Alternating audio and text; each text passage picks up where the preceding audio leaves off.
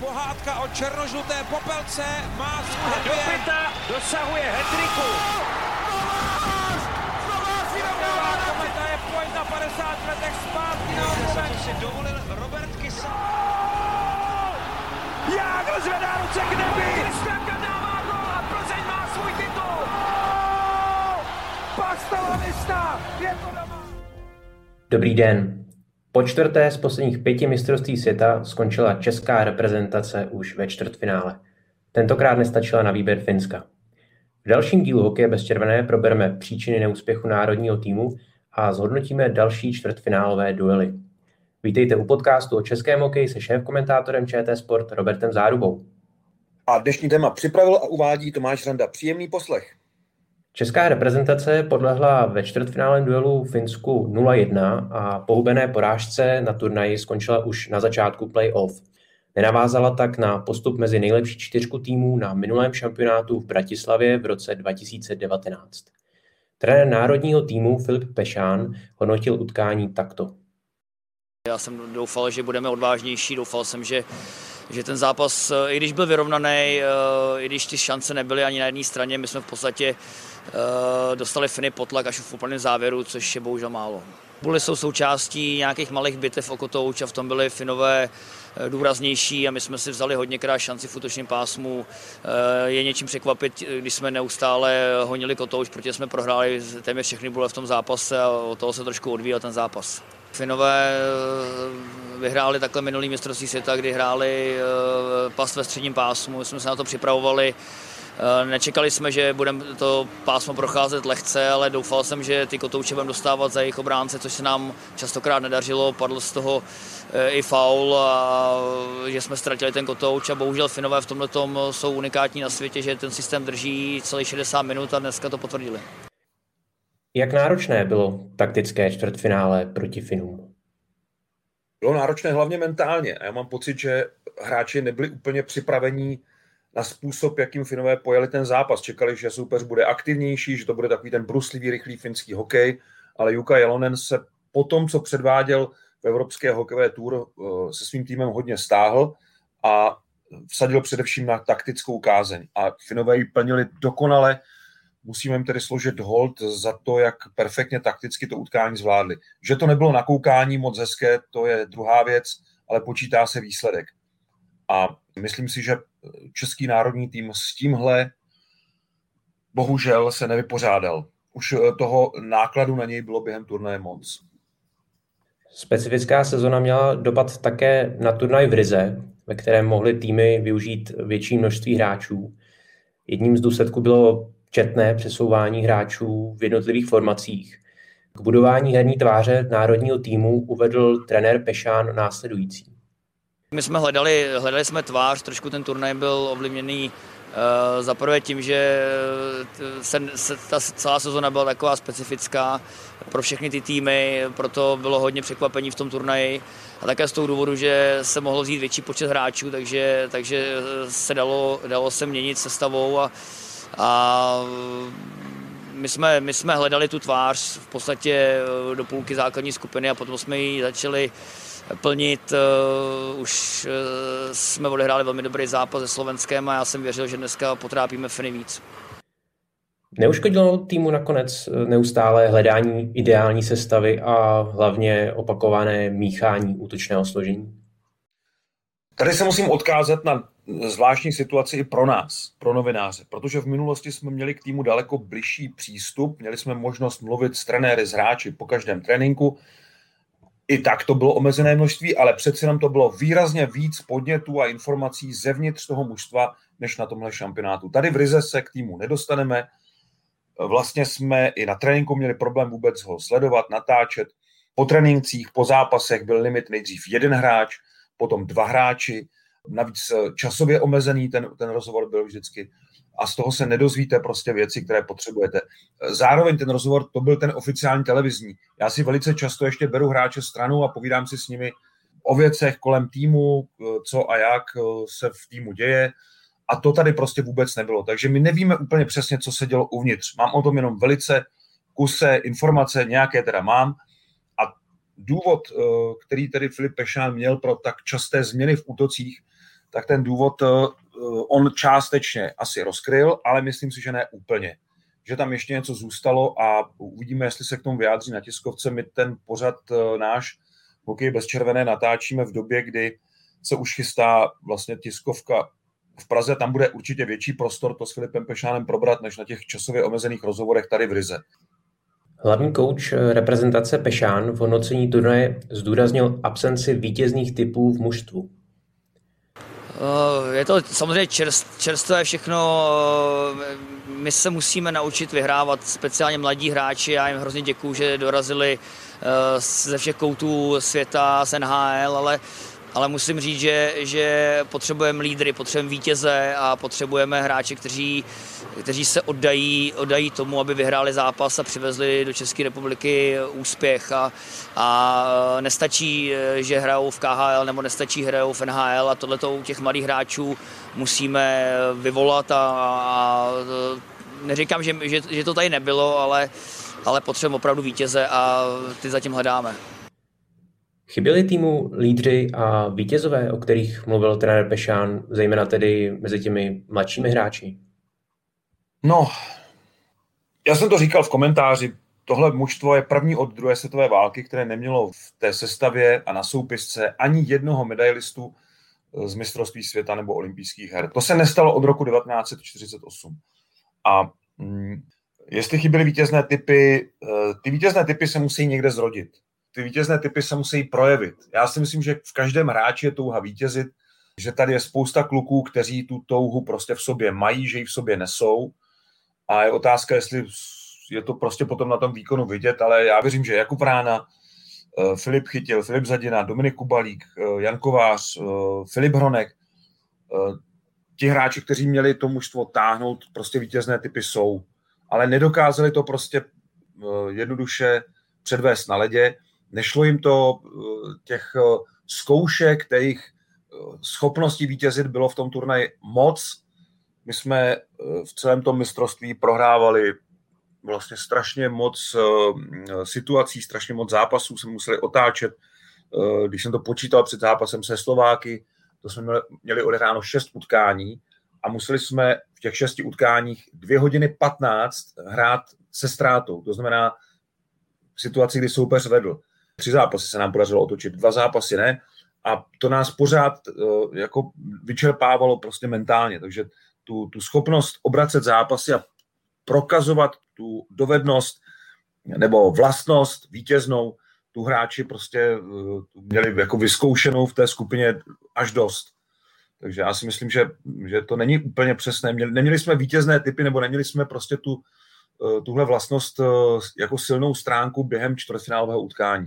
Ano, s tím souhlasím, ale třeba způsob, jakým ten tým otočil zápas se Švédskem, kde to bylo opravdu hodně úzký ten koridor a mohli jsme projít buď my nebo Švédové, pak bylo jasný, že budou problémy, když ten tým nevyhraje, jeden nebo druhý, tak uh, tam jsme ukázali, že to, že to uh, ten náš tým zvládne lépe. A uh, totéž potom velice těžká utkání s Běloruskem, s Dánskem. To už dávno nejsou soupeři, které budeme porážet prostě v pět nula, šest nula, přestože spousta lidí, i lidí, kteří si myslím, že ten hokej sledují velmi zblízka, bylo přesvědčeno, že s touhle sestavou musíme tyhle týmy jednoznačně odstavit ve skóre.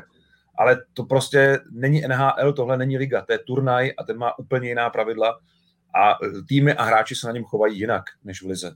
Tady se ta kvalita hráče prostě neprojeví tak rychle, nebo nemusí se projevit zrovna v těch dvou týdnech, tak jako se bez pochyby projeví dřív nebo později v dlouhodobé soutěži. Podle kapitána Jana Kováře byl přitom kolektiv uvnitř týmu dobrý, jak uvedl v pozápasovém rozhovoru. Turnaj se, se hodně těžce rozběžil, vlastně už, už první dva zápasy jsme prohráli, už od třetího zápasu jsme hráli o bytí a nebytí. Což, což, bylo, což bylo nepříjemný, ale, ale semkli jsme se, zvedli jsme to trošku, ale, ale ten dnešní zápas, jak jsem říkal, ukázal to, co nám chybělo. Tak já myslím, že, že jsme si prošli, prošli na turnaj hodně těžkým obdobím a, a líbilo se mi, jak jsme se, jak jsme se semkli jako, jako skupina a, a jak, jsme, jak jsme byli v šatně, jak, jaký to byl kolektiv prostě uvnitř toho týmu a, a jak jsme spolu žili a to, to bylo, to bylo dobrý. První centr týmu Kovář poukázal také na fakt, že reprezentace byla v těžké situaci už od začátku turnaje po úvodních dvou porážkách. Jaký vliv měl na mužstvo právě špatný start do šampionátu a jak celkově hodnotit vystoupení českého týmu na turnaji? Já myslím, že mužstvo hodně srazila ta situace v prvním utkání, kdy jsme ztratili vyrovnaný zápas vinou špatného střídání, vinou vlastně individuální chyby v závěru zápasu a taky to poznání, že v tom zápase jsme nebyli dominantní, tak jako na českých hrách, kde jsme Rusy jednoznačně přehráli a oni prakticky ve stejné sestavě, no s vylepšenou obranou, to zase potřeba vidět, s výrazně posílenou obranou, nastoupili v Rize a najednou my jsme nebyli lepší v tom zápase. My jsme dotahovali, nakonec jsme to horko těžko dostrkali k remíze a špatné střídání, bum, a už v době, kdy se nedá reagovat, prostě pár sekund před koncem vítězná trefa a to, ten tým to strašně poznamenalo. A to není omluva, to je prostě konstatování faktu. Ten, ten tým najednou viděl, že to nepůjde tak lehce, jako to šlo na českých hrách, kde ale ten tým opravdu bojoval, blokoval, hrál nesmírně obětavě a jakoby už tam zahájil to mistrovství světa. A najednou tu byla nová situace, nová hala, nové podmínky a jinačí soupeři, jinak odhodlaní. A nám ten přídavek od Rusů a potom od Švýcarů, kdy oni dokázali ten výkon jakoby zlepšit v porovnání s přípravou, tak nám se to nepovedlo. A ten rozdíl najednou na ten tým zapůsobil uh, psychicky strašně silně. Takže já vlastně si velmi cením toho, jak to mužstvo zvládlo utkání se Švédy, protože tam to bylo opravdu, opravdu na hraně velkého, velkého průšvihu. A ten, ten průšvih si nakonec odvezli Švédi a ne my. E, nicméně samozřejmě prohrát ve čtvrtfinále nula jedna v téhle sestavě není úspěch, to, to nikdo nemůže tvrdit, ale ta tíha toho začátku a těch e, komplikovaných zápasů ve skupině, ta se přenesla i potom do toho čtvrtfinálového zápasu a měla podle mého názoru na ten čtvrtfinálový boj dost velký vliv. Vliv na hráče, zejména těch ze zahraničí, měla i přísná protiepidemická opatření v rámci celosezonní hokejové bubliny, jak si postěžoval i brankář Šimon Hrubec. Pro mě nejtěžší bylo být bez té rodiny. Už jsem si to zažil pět měsíců v Rusku a teď, teď jsem přijel zase na chvíli domů, nebo měl jsem už tam rodinu, tak jsem si, když to řeknu, zvyk na to být denně s rodinou a teď zase jsem byl měsíc bez nich, takže Takže to bylo pro mě úplně to nejtěžší být bez nich a teď těším se, těším se za rodinou, protože časově jim to dlužím hodně a těším se, až budeme spolu a užijem si teď to léto a, a chci se dobře připravit na další sezónu. S jak přísnými pravidly se musí hráči potýkat na šampionátu v Rize? Hráči a trenéři a lidé, kteří patří k tomu užšímu týmu, jsou v takzvané červené zóně. A to je, já to nechci nazývat nějakými silnými výrazy, ale je to opravdu hodně, hodně těžká situace ke zvládnutí. Je to bublina s těmi nejostřejšími pravidly, kdy hráči nesmí vůbec nikam, jsou zavření v hotelu, samozřejmě mohou do posilovny, mohou do společné místnosti, mohou hrát ping-pong a mohou na předzahrádku dvakrát tři metry. A to je všechno. Jinak vlastně nesmí nikam vůbec, jenom do haly, do kabiny a na led a mohou se pohybovat jenom v rámci toho hotelového komplexu. A teď si vemte, že tu bublinu vlastně ti hráči prožívají od začátku přípravy, která byla nejdelší vůbec, co pamatuju v historii národního týmu za těch posledních třicet let. Snad se to dá srovnat jenom s přípravou Luďka Bukače před Vídní devatenáct devadesát šest. Ale takhle dlouhou přípravu, byť s přestávkami, opravdu nepamatuju. A uh, ti kluci se do toho potom vlastně zanořili na ten finální turnaj na celé tři týdny bez možnosti vlastně úniku. A to muselo být psychicky strašně náročné, takže některé reakce možná uvnitř toho týmu teprve vyplavou na povrch. Nemyslím si, že by tam ti kluci nějak hádali nebo že měli ponorkovou nemoc, to na mě nedělá ten dojem, ale pravda je, že některé individuální příběhy tam uh, možná trochu narušily pohodu v tom mužstvu před čtvrtfinále. Uh, jak moc velký vliv to mělo, net, netuším, ale um, Ten, ten jejich prostě režim se nedá srovnat vůbec s N H L, kde to bylo podstatně volnější a ani z mistrovství světa dvacítek. Ta, ta režská bublina byla opravdu nejostřejší vůbec, co teda hokej zažil za ten poslední rok. Jak Lotyšsko zvládlo dosavadní organizaci turnaje po rozhodnutí o samostatném pořadatelství šampionátu de facto na poslední chvíli? No, tady se musíme odkázat na výraznou pomoc Mezinárodní hokejové federace, která prakticky zaplatila celou tu přesunutou skupinu, to znamená výstavbu celého toho komplexu v olympijském centru, kde se hrála právě ta naše grupa a kde bylo nutné vybudovat zázemí. To se tedy povedlo a když jsem mluvil s manažerem českého týmu Janem Černým chviličku před čtvrtfinále, jsme se potkali, měli jsme tu možnost spolu prohodit pár slov, tak on říkal, že to zázemí v tom olympijském centru bylo mnohem lepší než zázemí v té hlavní aréně Riga. Takže to se Mezinárodní hokejové federaci povedlo, ale bude to dost drahé, protože ty náklady na vybudování celého toho zázemí a ledové plochy a tak dál, bez možnosti nahradit to třeba částečně ze vstupného nebo, nebo z nějakých marketingových práv, z prodeje předmětů, suvenýrů a tak, tak to všechno vlastně nelze počítat. Takže tady budou jenom výdaje a Mezinárodní hokejová federace si může gratulovat, že si vytvořila v minulosti určité rezervy, z kterých teď vlastně tu skupinu zaplatí. A jsou to dost velké náklady. Samozřejmě nás zajímaly i nějaké podružnosti k tomu, které jsou, ale to teď možná není tak úplně podstatné.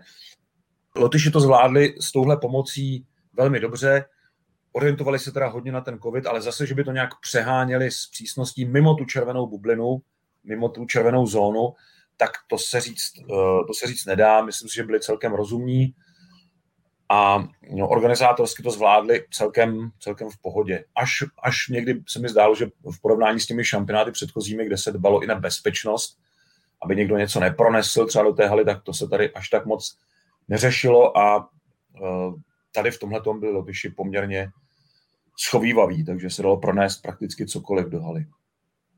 Pojďme se podívat také na další čtvrtfinálové zástupce. Cesta mladého slovenského týmu skončila ve čtvrtfinále na Američanech, kde poměrně tvrdě narazil na výběr Spojených států. Jak hodnotit vystoupení skutečně mladého slovenského týmu? Ve dvou bodech. Začátek měli famózní. Měli skvělý vstup do turnaje, porazili Bělorusko a potom zvládli to utkání s Ruskem. Neměli problémy ani s Británií, přestože ten zápas skončil těsným skóre a narazili teprve ve druhé třetině se Švýcarskem. Ale ty předchozí tři zápasy plus jedna třetina, to znamená deset třetin dohromady, hráli opravdu velmi dobře.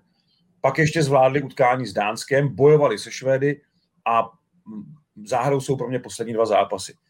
Derby Česko-Slovensko, které se Slovákům vůbec nepovedlo.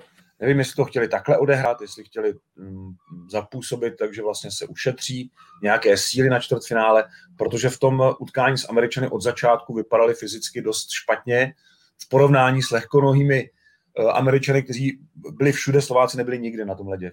V těch prvních minutách ten rozdíl byl obrovský. Slováci poprvé vystřelili až za stavu osm nula na střely. Já vím, že tam byla přesilovka pět na tři, ale i tak prostě Slováci byli strašně pasivní, nestíhali v tom utkání. A uh, Američané šikovností, rychlostí prostě jednoznačně v tom zápase dominovali a to mě trochu zklamalo. Jsem si myslel, že ten slovenský tým bude uh, zdatnějším soupeřem a že Američany ne, že potrápí, ale že se s nimi porve jako rovný s rovným. To se nestalo. Takže příslib do budoucna obrovský, protože Slováci zapracovali velice dobře mladé hráče a to si myslím, že je uh, skvělá cesta, kterou se vydal Craig Ramsey a jeho trenérský štáb a ten konec uh, tomu ještě chyběla taková ta jistota herní a možná i zkušenost. Tam se to v těch posledních dvou zápasech Slovákům nepovedlo. Specifický turnaj plný překvapení přesto pokračuje a také ve čtvrtfinále nebyla nouze o méně čekané výsledky. Němci přešli přes Švýcary díky povedenému závěru. Kanaděné zase zaskočili Rusy v prodloužení. Zapadá to přesně do kontextu opravdu zvláštního turnaje?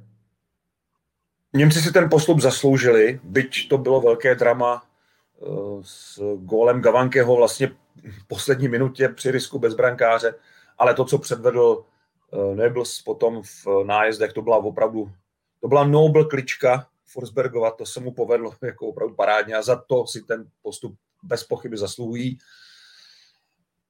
Kanada, která tady měla katastrofální start, prohrála s Lotyšskem, se Spojenými státy jedna pět s Německem a horko těžko vybojovala vítězství nad Norskem, přestože Norové byli v tom utkání odevzdaní. Já vím, že jsem ten zápas komentoval na střeli, to bylo čtyřicet dva patnáct, myslím. Tak to bylo úplně, úplně pro ně zlomové utkání. Potom už vyhrávali až do utkání s Finskem a tam zase se mi zdálo, že to prostě není ta Kanada, která bude konkurenceschopná, ale měla zjevně prostě štěstí na to, že Rusové se trošku odbourali sami v tom čtvrtfinálovém utkání a nedokázali prostě přijmout ten kanadský styl hry, který byl zaměřený na rozbití té ruské souhry a pohody a Kanaděnům se to výborně povedlo. Tohle jako zvládli perfektně. V podstatě zvolili, nechci říct úplně stejnou, ale trochu podobnou taktiku, spíš destruktivní, jako Finové proti nám a fungovalo jim to skvěle. No a potom ta vítězná akce v prodloužení, to byl asi nejhezčí moment celého zápasu a možná i celého čtvrtfinále. Já jenom připomínám, že na programu ČT Sport a webu č t sport tečka c z můžete o víkendu sledovat jak semifinálové duely, tak i zápasy o medaile. V další rubrice dáváme prostor vám, tedy našim posluchačům. Otázky můžete klást pod našimi podcasty jak na YouTube kanálu nebo sociálních sítích ČT Sport, tak také na Twitteru Roberta Záruby. A Pavel Drost se ptá, čím si vysvětlujete velký počet obdržených branek českého týmu v oslabení? No to je pro mě záhada, protože na oslabení se docela pracovalo v přípravě, ale tady to najednou nefungovalo. Od prvního zápasu s tím byly problémy.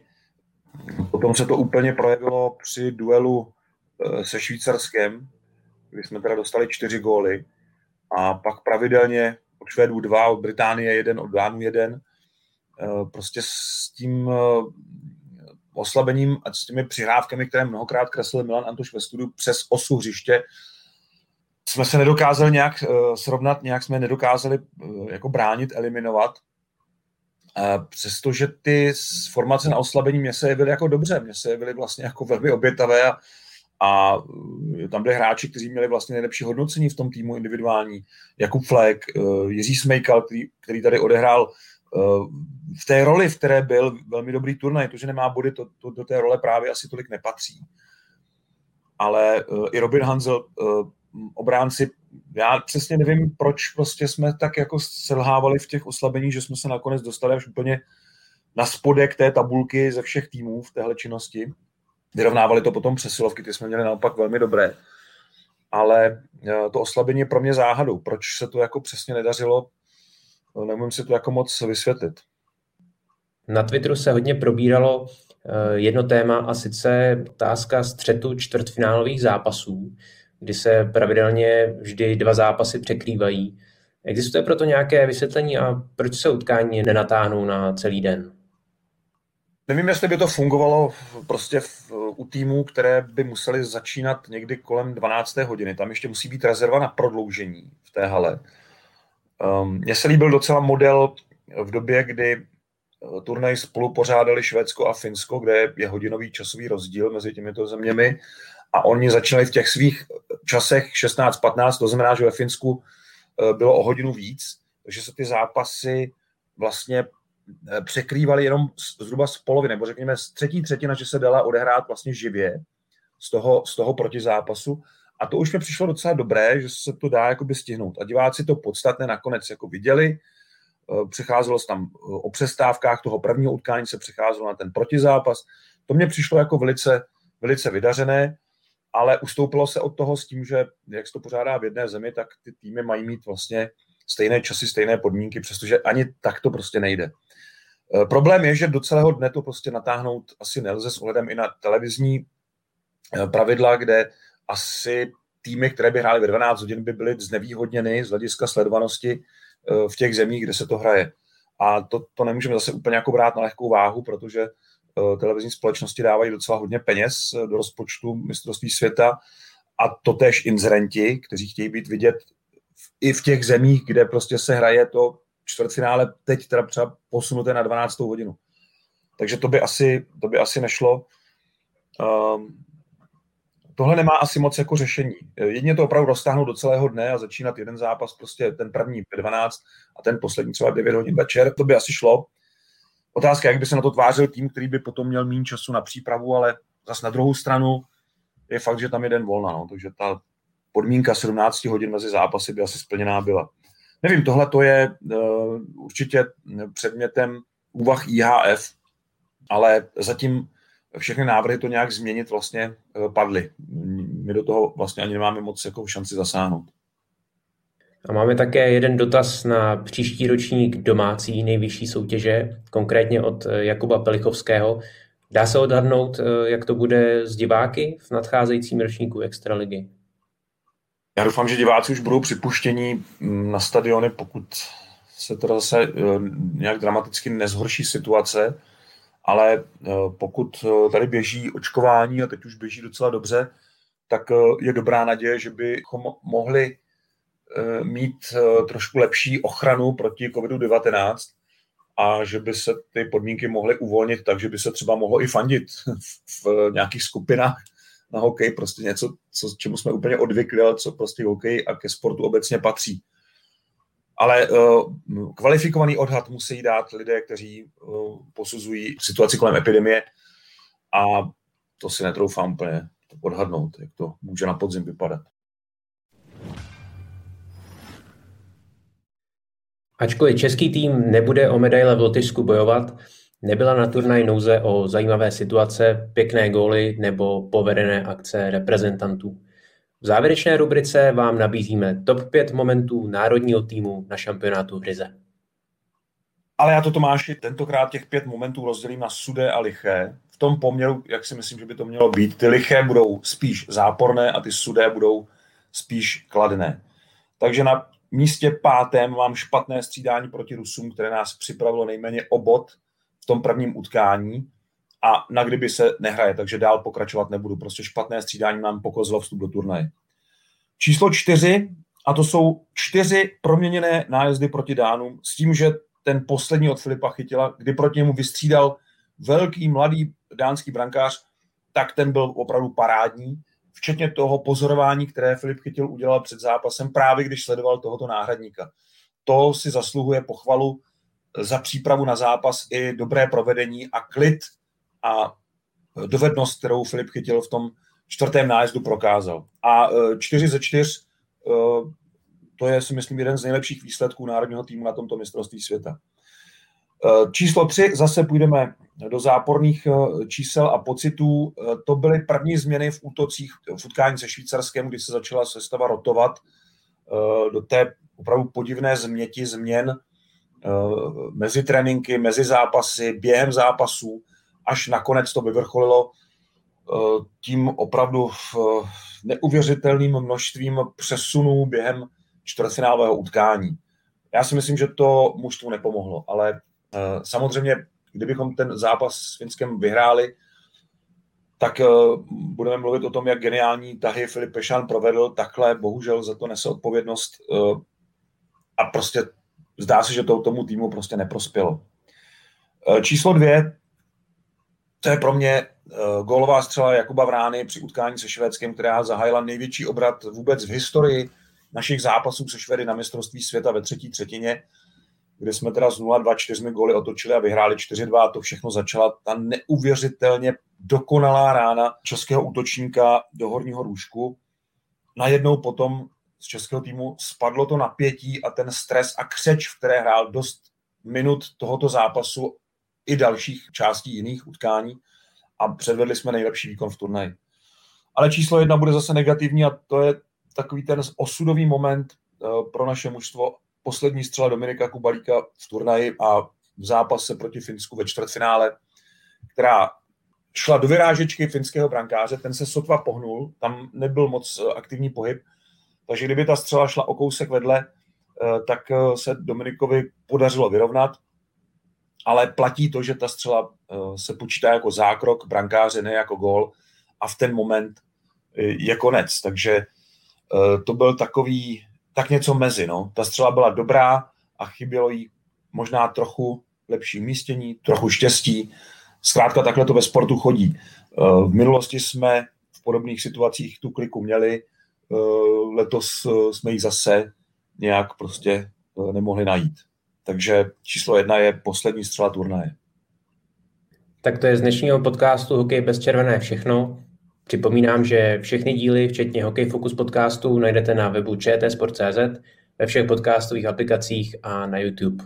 Mějte se fajn. Krásný den z Rigy.